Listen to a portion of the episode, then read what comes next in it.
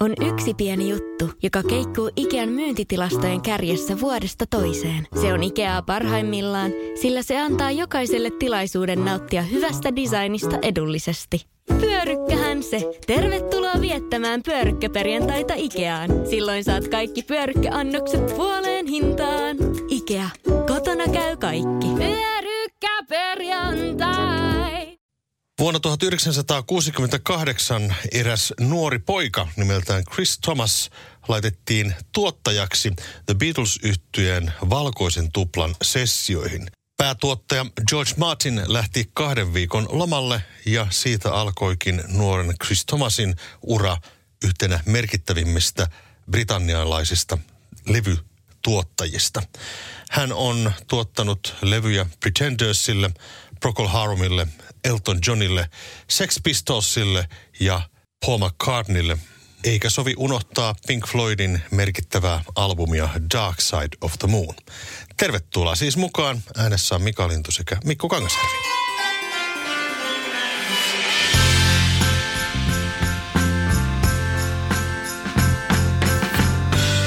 Kuuntelet Beatlecastia puhetta Beatlesista.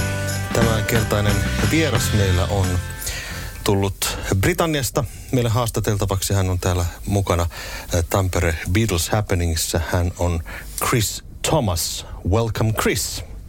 Thank you. Ja Mikko Kangasjärvi on Oh, mukana tietenkin. minä, minä myös.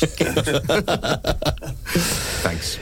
So uh, this is not first time here in Finland. No, I was here very briefly in 1996 at the beginning of the Sex Pistols reunion.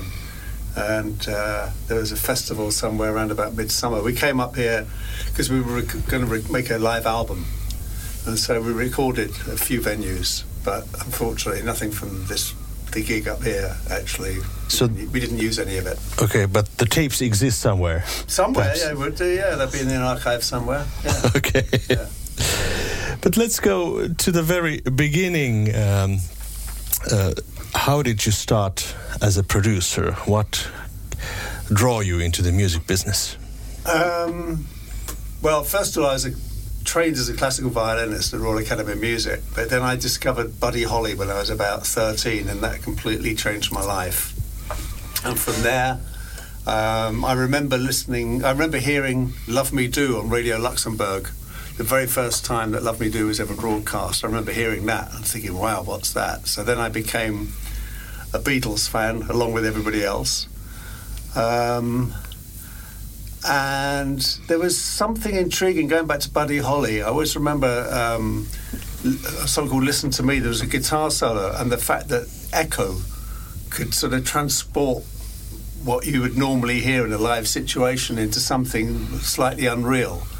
I found very exciting, and then uh, Phil Spector records, especially I think you lost that loving feeling. That just sounded like a whole uh, a, he, they call it a wall of sound, but it was a kind of world of sound to me.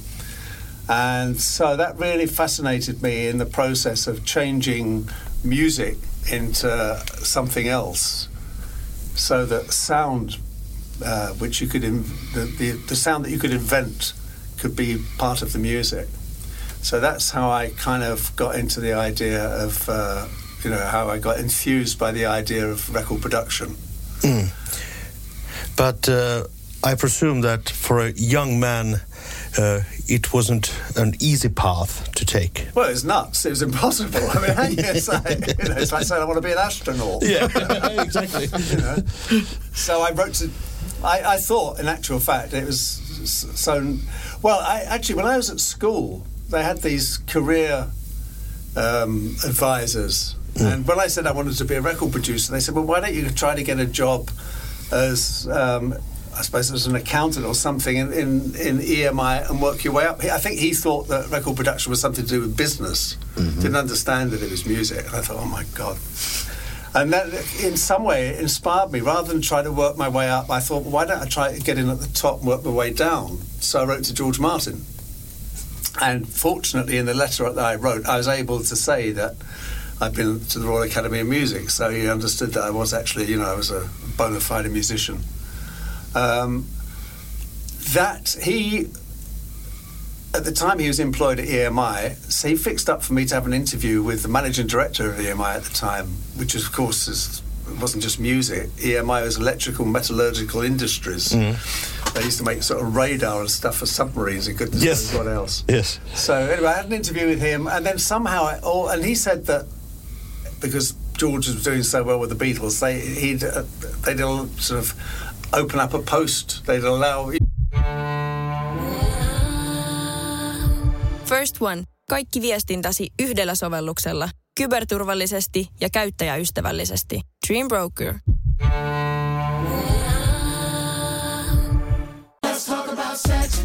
Hella kosketus vai rajumpi ote? Suuntaa Sinfuliin ja selvitä, kumpi on sinun juttusi. Juuri nyt löydät tuotteita sekä hellin hetkiin että rajumpaan menoon. Jopa puoleen hintaan Sinfulin kevätalesta. Katso lisää osoitteessa sinful.fi.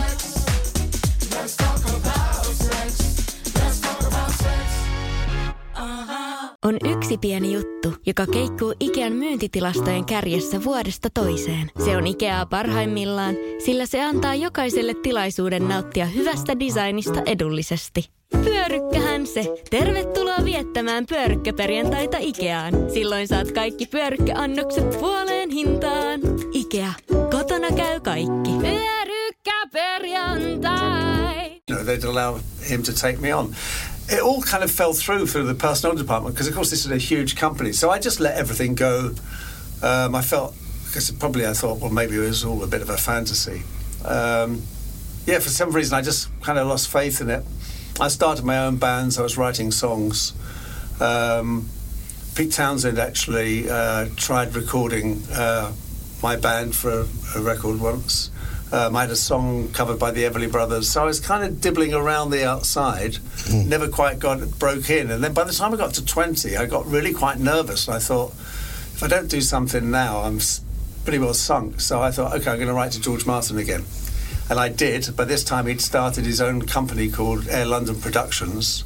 With, and, he said, and once more, he said, Well, I'm not just the boss here, there are three other producers here. Uh, Ron Richards, who did all the Hollies records, PJ Proby, uh, John Burgess, who did Freddie and the Dreamers, Manfred Mann, Peter Sullivan, who did Engelbert Humperdinck, and more importantly, Tom Jones. He did all the Tom Jones hits.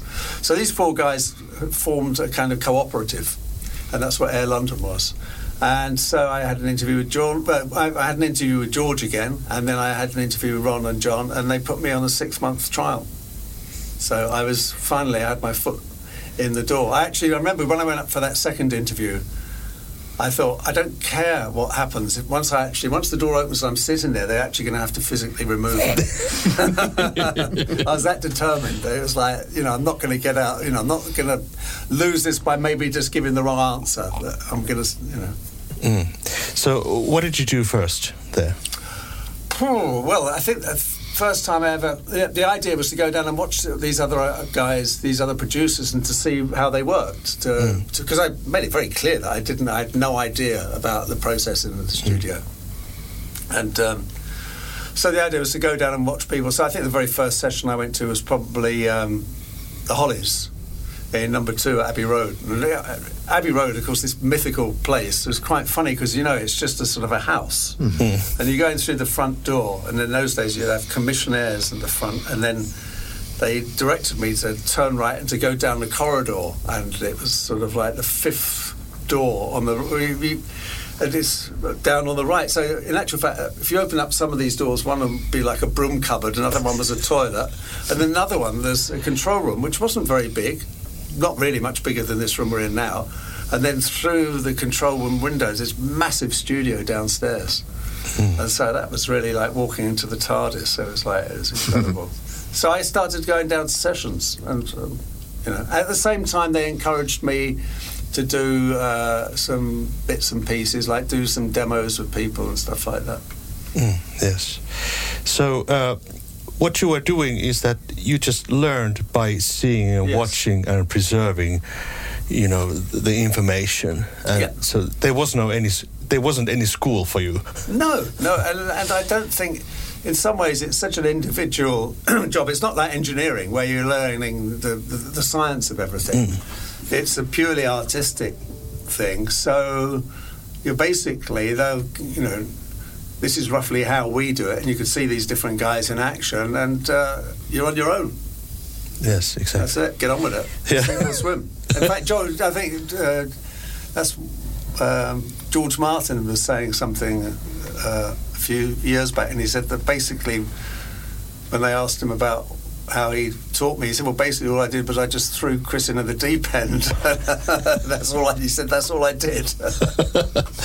and he did. So you worked with Beatles for White Album in '68. yeah, '68. that was that was kind of accidental, I think. George had gone on holiday. Uh, I'd been on holiday, and he left a little message on my desk saying, uh, "Dear Chris, uh, hope you had a nice holiday. I'm off on mine now. Make yourself available to the Beatles. Neil and Mal know you're coming down."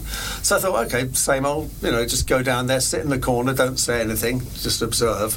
And the first person through the door was Paul, and uh, I don't think he was in a very good mood that day, or I don't know what was going. Something had happened probably, but I also I think he was a miffed that George had gone on holiday. He'd never done that before. Uh, of course, the thing was that the album had been going on for months and months and months, and George had had this holiday written in for about for quite a long time, I think, with his you know wife and children. So. Anyway, he said to me, he said, well, what are you doing here? And I thought, my God, I mean, George obviously must have said, is it okay if Chris can continue coming down? Anyway, he said to me, he said, oh, well, you know, if you want to produce us, you can produce us. If you know God, we'll just tell you to fuck off. And walked out down the stairs. And I just went like, what? I really didn't, I, I, this, I wasn't prepared for this at all. Uh, so it was ridiculously nerve-wracking. So I s- sort of took up position and sat next to Ken Scott, who was the engineer and they started work and you know they all arrived they started work and they paul actually it was paul's song. It was helter skelter. So paul continually referred to ken. How's that? And this that and the other. And sidelined me completely which made me uh, by this time after a few hours i was completely catatonic. I was like i thought God, what the hell is going on here? Anyway they had a, a, a break at about seven in the evening seven, eight in the evening, as they always, as they had done all the way through those sessions, where they were talking basically about Apple and all the problems that they had, hiring and firing people. I mean, they had an enormous task on their hands. So I was wandering around downstairs, actually in the studio, and I heard John say something about he's not really doing his bit, is he? And I immediately took it that they were talking about me. I don't think they were now, looking back in retrospect, I, but I thought they were. So when we started working again, I thought, oh my God, well, I mean, if Paul does tell me to fuck off at the end of the evening and George comes back from holiday, I mean, I can't see myself hanging around there. Because I was in about my fifth month of this trial, you know, and I hadn't done anything at this point. So I thought, oh my God, I'm going to be out in the gutter very quickly. So they were putting a take down and something went a bit wrong. so I pressed the buzzer. George Martin would never, ever interrupt them you know. But I, I, it was sink or swim. I mean, it's like you know, shit or bust. I pressed the bus button and interrupted them and was, what's that? You know. And they said, oh, I went wrong at the beginning of the second verse. Maybe you try it again. No, it didn't. I thought, oh god. So then they downed instruments and they all came up the stairs.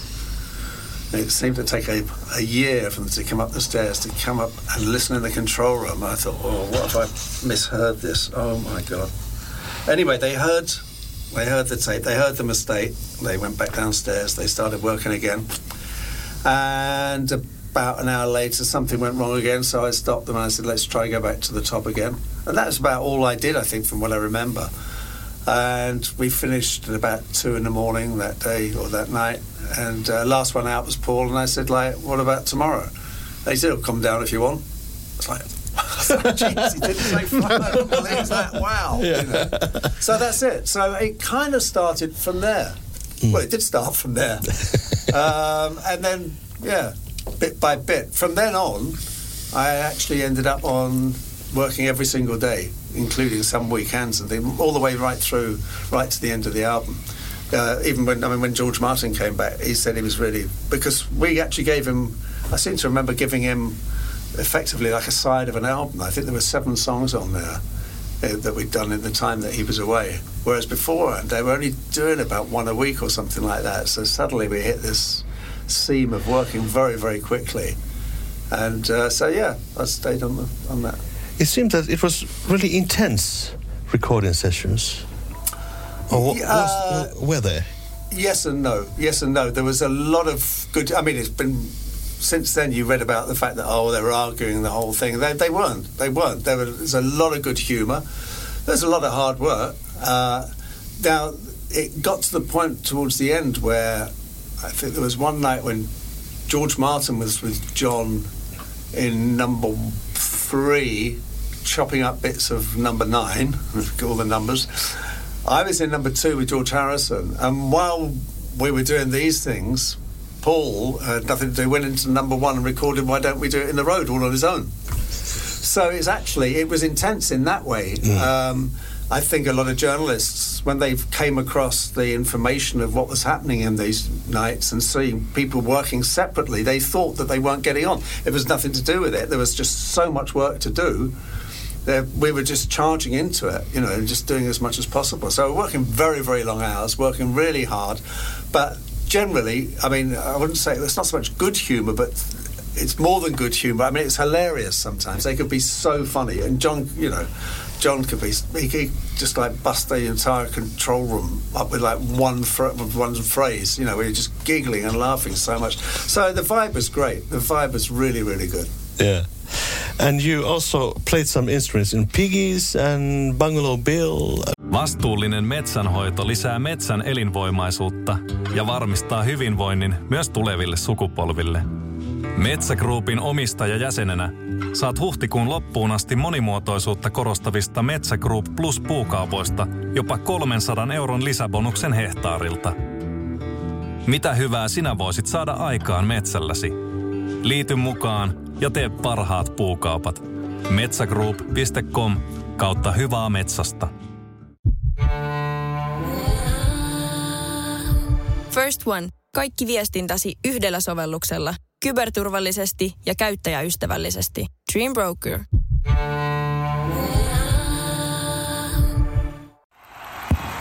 Nyt tulee sitä vaikuttavaa mainontaa. Nimittäin tässä kerrotaan Vaasan sähkön vaikuttaja sähkösopparista, jolla voit vaikuttaa sähkölaskuusi. Vaikuttavaa, eikö? Vaasan sähkö.fi kautta vaikuttaja. Was it long, long, long even? Yes. Savoy truffle. Savoy truffle. How did that start? Yeah. I think it started. Oh, well, probably because when we did Piggies, I was trying to think of an idea of different sound doing something differently, and I, I walked into number one studio, and there was a harpsichord set up for a classical session. I thought, and I, I, I said, mentioned it to George, and we went in there, and we were like playing on the playing on the harpsichord there, and so that idea kind of stuck. And at the same time, strangely enough, he actually played me a song, and which was it was something. But he sat down there. He was playing this song which he'd just written, and oh, I assumed he'd just written. And I said, "Wow, that's great. That's much better than Piggies. We should do that instead." And he said, "Oh, if you like it," he said, "maybe I'll give it to Jackie Lomax as a single because Jackie he just signed Jackie Lomax to Apple." Um, so but he didn't. He wouldn't. He wouldn't record it, which is a real shame because I mean it was obvious just by listening to that once. It was absolutely fabulous. Anyway, then I said we're messing about, and he said to me, he said, "Well, obviously," he said, "You're you're better than I am." He said, "On," he said, "Why don't you play on it?" So I thought, well, hmm, okay, a bit weird. So, um, Ken Scott. At one point, I got I think John Smith, who was the tape opter. We started wheeling the, the harpsichord out into number two, and Ken Scott went ballistic because it was set up for a session. So obviously they were going to probably edit between takes from that night to the next day, and it was like you can't move these things hmm. around, you know. So we decamped, and everybody played live, and I was so useless that I couldn't play. I, I was going out of time with them. I was, I mean, it's just mad. I was going out of time with them, so I ended up having to overdub my part. Um, but then actually, then George said, like, you know, he told me to play a solo on it, so I had to write a solo, which is what I did. Yes. And then out of that, then it became. Then I next minute I'm playing on something else. And yes. in fact, in fact, the next one was long, long, long, Ah, okay. and it was only a couple of bars. And I seem to remember being down. This was back in number now we're in back in number two studio, and I was down there for hours. And it's one of the only nights I've ever seen. I ever saw the Beatles drinking. Somebody brought in some wine, and they're all up in the control room having a bit of a party. And every time I did a take, it was like, try it again, try it again, try it again. And I, after a f- few years looking back on it, I suddenly realised I wasn't actually that bad. It was probably payback for me telling them to try it again when they were doing it. They just kept me down there free. Try it again, try it again. I just, oh, God. Oh, so, yeah.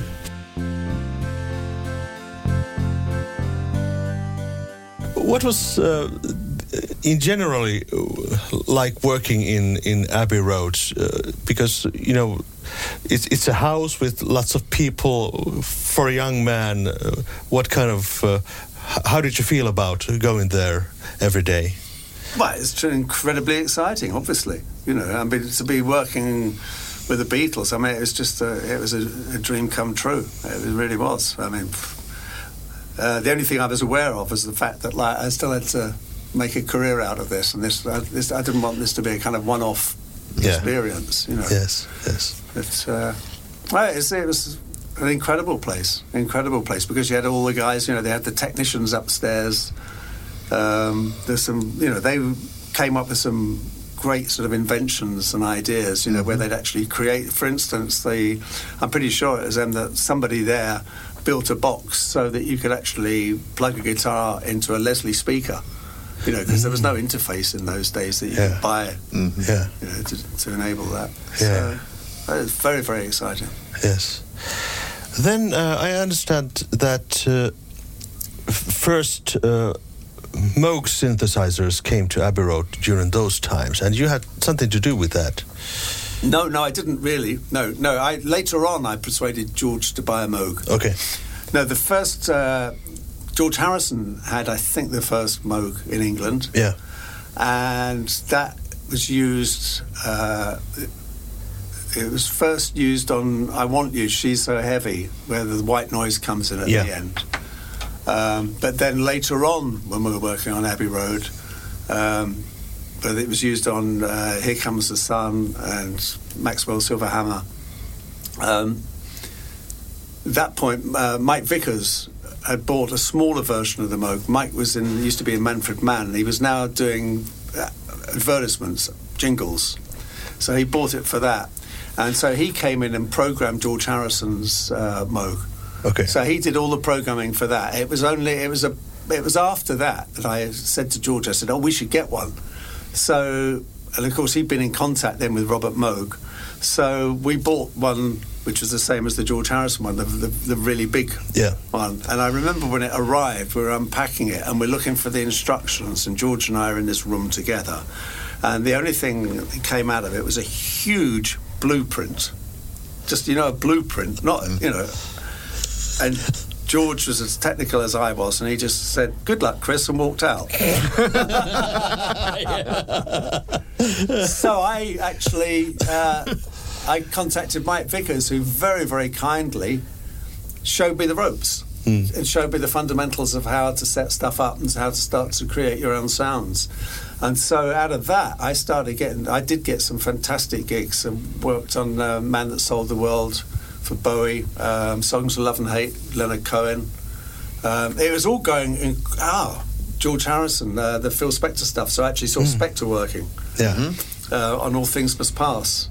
Um, so that was a revelation. Um, I say it was all going incredibly well until this um, guy who used to work out of Air called Roger Easterby said to me, "Can I book you for Saturday morning up at Air with the Moog?" I went, "Yeah, okay." So I turned up there, and it was a couple of people putting a backing track down in one take, and they weren't regular session guys. I didn't recognise any of them. And then we put down about 12 tracks of synthesizer where they said, well, you know, get a sound. So the first sound, they went, that'll do, and put a part down. They said, okay, change the sound. And as soon as I flicked one switch, that'll do, put another track down. This whole thing was done in the matter of about two hours. And I mean, it was just crappy. I mean, it was just horrible. I mean, all the sounds were just anything, absolutely anything. And it turned out it was Chicory Tip, it was Son of My Father. And it went to number one. so then, Melody Maker it goes to number one, and the singer said, in actual fact, nobody in the band played on this record, and this guy Chris Thomas did all the Moog synthesizer. so I never got another gig. That was the end of it. suddenly, it went from being the coolest thing to the most uncool thing on the planet. It's like, stop that. oh, that, that's that's incredible. Yeah. Uh, uh, many many people don't know that you, you, actually did some Abbey Road sessions for the Beatles on on that record. Some sessions you were yeah with yeah them. well. yeah. I went down very briefly to um, the very end of the Savile Row sessions from Yeah. Let It Be, um, which is the Get Back film. Mm. Um, and then we decamped from there and went back to uh, to Abbey Road. Because I remember we George Harrison I think he replaced his guitar solo on Let It Be on the song Let It Be. And we did various other things there. And bit by bit Let It Be morphed into Abbey Road Yes, that, that is one thing that many people don't realize that it wasn't like we're gonna do an Abbey Road. No. no, it was like it was morphing into something That's else right. during the way. because yeah, as I say, because uh, a bit later, well, that's also at the time they did things like Ballad of John and Yoko. I wasn't down there for that, but we did uh, Old Brown Shoe. I remember mixing that. Um, I call your name, look up the number. You've got my name, look up the number. And then we did some sessions where we worked on, yeah, when we did the, uh, we finished off I Want You, She's So Heavy. Yeah. And then we did the backing tracks for. And again, George went on holiday again. Again. So, uh, so that's when we were doing. it. finished off. I want you. Um, we did the backing tracks for something. Octopus's Garden. Oh, darling. Yes, indeed, Yeah. And um, then uh, after the Beatles sessions, uh, I understand that you didn't want to mention that you worked with them actually No. in the beginning. Well, that would have been a bit stupid, I think, because obviously I was learning, Yeah. um, and it would have. Uh, I just thought that would have been a very dumb idea. I didn't tell anybody. I mean, people who once I started working with bands, various. I mean, they, it kind of it came out, but I certainly wasn't going to use it in terms of a sort of to try to get any work. Um, in fact, I didn't tell anybody about it. A guy from CBC, Canadian Broad- Broadcasting, uh, was doing a very long 24-hour documentary on the Beatles, and he had access to the tape, the tapes which were stored in Alberton in London, and he saw my name on the sheets. So Pete Townshend, I was actually working with Pete at the time, and Pete said, "Oh, I'm." I I wonder if he said, I know you don't want to do any interviews, but I wonder if you do this. This guy from Canada would really want to do something with you. So I went, yeah, okay then. So I did this purely for Pete. The guy asked me about three questions about Pete, and then suddenly swung on to the Beatles.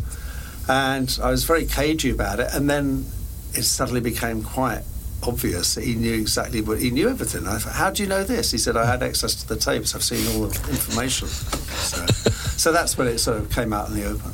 Yeah, yeah exactly. Um, when you started uh, uh, building your career, uh, how did you see yourself as a produ- producer? What kind of producer you wanted to be or became? Um, well, of course, quite modestly, I wanted to be the best in the world. Um, I, I, was, I think really my hero was Spector. Definitely. And of course, then the, the the obvious thing is to try to sort of ape what he did. Um, I probably did tend to overdub too many things on, you know, too many instruments on a record. Got led down the garden path there. But um, I, don't know. I mean, I I went through various sort of stages um, when I was learning, but I realised in the end that the most important thing I was I wanted to create. Okay, I wanted to create my own kind of sound in the same way that Spector created a sound, and. I was sort of working towards it, and I developed a kind of method that I was using. And in the first three years, from well, right from when Air Studios started, I started working a lot with an engineer called John Punter, and he was very, very uh, helpful to me, including uh, encouraging me to use the desk because if I asked him to do something on a particular thing, he said, "Well, you know what it sounds like. You know, he said you can do it yourself. I'm, I don't mind." So he really encouraged me to use the desk. Um, but then later on, after working with Roxy, he was doing. We were doing a Roxy track one night, and he was doing solo stuff with Brian, and we finished quite early. And I said, "Is all right?" And Brian said, "Oh, I want to work on this B side for a solo single."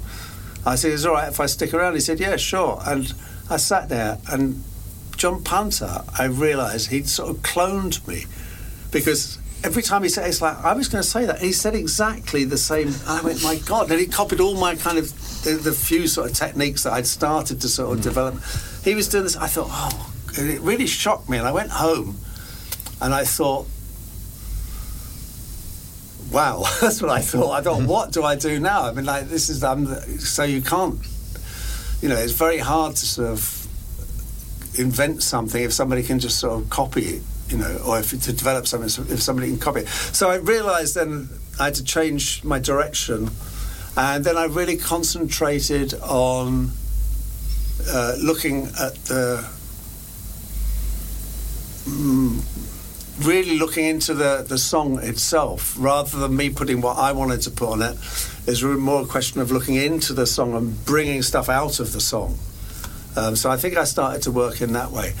Coincidentally, there was a guy because um, I didn't know how to make singles in those days because it was very album orientated mm-hmm. at the beginning of the seventies. Um, but there was a guy at Air Studios, another engineer there called Mike Stavrou, who had this idea that if you could, he realised that there'd be a particular song that would be number one all the way around the world in, say, 1971. It didn't matter what language the country, you know, which country was in. It would always these songs would sell universally. So he said, "Well, there's got to be some common ingredient here. There's obviously nothing to do with the lyric. There's something musically that sort of uh, hits the sort of uh, the subconscious, some kind of psychoacoustic thing that's actually making people respond in a similar in the same way. So I thought if he can find all the ingredients that go into the dish, then he can actually start. Once you can find out what the, the questions are and what you need to find, then you can actually do it yourself, and he'd become, you know, he'd rule the world. So he asked to interview me, uh, but he didn't tell me what this was about. All we heard about was that Mike had this project, and he was like asking people various questions. So we we sat down there one day, and he wouldn't tell me anything. He wouldn't give anything away. So sometimes I gave a slightly vague answer to try to get a trig point on what he was saying, to try to work out what he was going at, because he said something to me about the fact you do all the right things, but in the wrong order. So this really got me. This really made me think, and I and I and it had a profound effect on me. It really did because I really started to understand to to try to work out why I wasn't making hit singles or, or what what did constitute a hit single and what you needed to do. So that I mean, it's it's a bit strange talking about it and shoving all this stuff into a sentence because really it's like years of kind of developing and stuff. But that was a very I, I know for a fact that uh, that that really changed things for me and in the way that I, I, I changed direction because of that. The, the, two things: finding out a that John could just that somebody could just copy everything that you do. And and the other one was finding out that I was maybe even if I was doing it right, I was at it in the wrong order. Or, you know, I, was, I had to really sort of think about what what I was doing. Siinä kuultiin ensimmäinen osa Chris Thomasin haastattelua. Seuraava osa tulee Beatlecastin seuraavassa jaksossa. Kiitoksia kuuntelusta.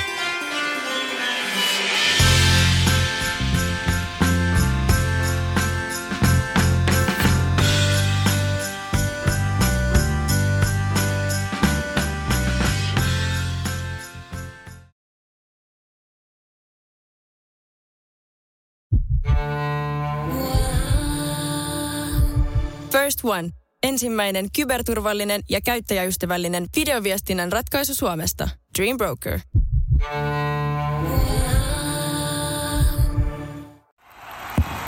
Nyt tulee sitä vaikuttavaa mainontaa. Nimittäin tässä kerrotaan Vaasan sähkön vaikuttaja sähkösopparista, jolla voit vaikuttaa sähkölaskuusi.